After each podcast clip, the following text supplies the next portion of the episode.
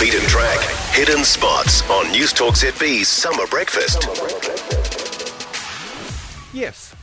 16 after 6. The Kirkpatrick's a very big name in the world of New Zealand pies.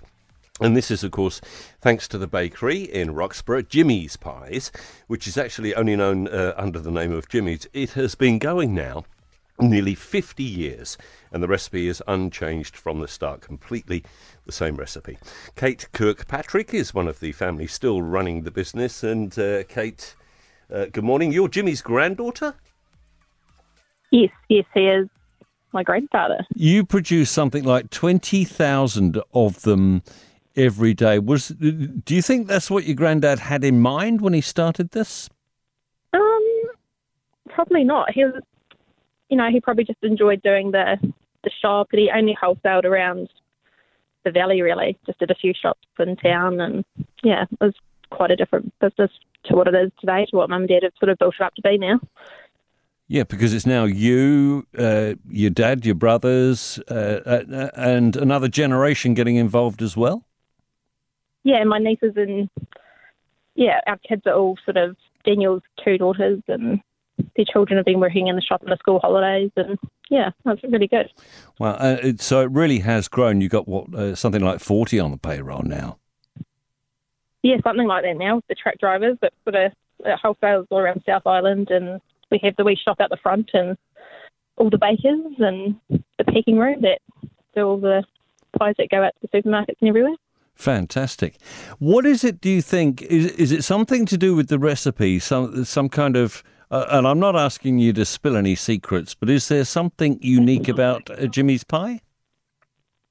Um, I think it's, it's probably just that good old fashioned recipe, really, isn't it? Just what New Zealanders grew up on, just meat, good New Zealand Southland meat, and the pastry's made like your grandmother probably used to make it, just with the fat and the flour, and yeah, probably it's just going back to the basics. We've sort of always stuck with that.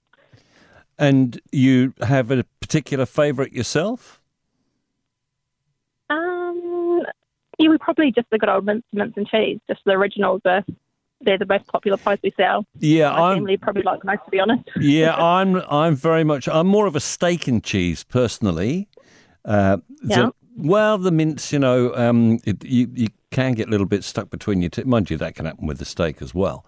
Um, but yeah, I I just like it. I like a chunk in my pie. Okay. Yeah. you know yeah, a lot I of people do. We sell a lot of lamb shank as well. That's quite popular. Lamb shank and the mutton pies are really popular. Lamb shank and mushroom. Mutton. Mutton as Mm. well. It's another variety. Bacon egg. Truck drivers quite often stop at 7.30 in the morning for a bacon egg pie and a coffee. So why would I want to pull in and grab a couple of uh, Jimmy's pies on my road trip? Um, well, I think it's why wouldn't you really? um, it's just a quite a good place to stop, I guess. Although Roxburgh in itself is a good wee stopping point. Lots of things to do. You can go down and have a look at the Clutha River and eat your pie down there, and it's a lovely big playground to play in for the kids if you've got families. That's Kate Kirkpatrick at Jimmy's Pies, still going strong and still using the same recipe after 50 years. And Angie loves them. Uh, She's texted to say, Jimmy's Pies are yummy, which is very good to hear. 20 after 5, Danica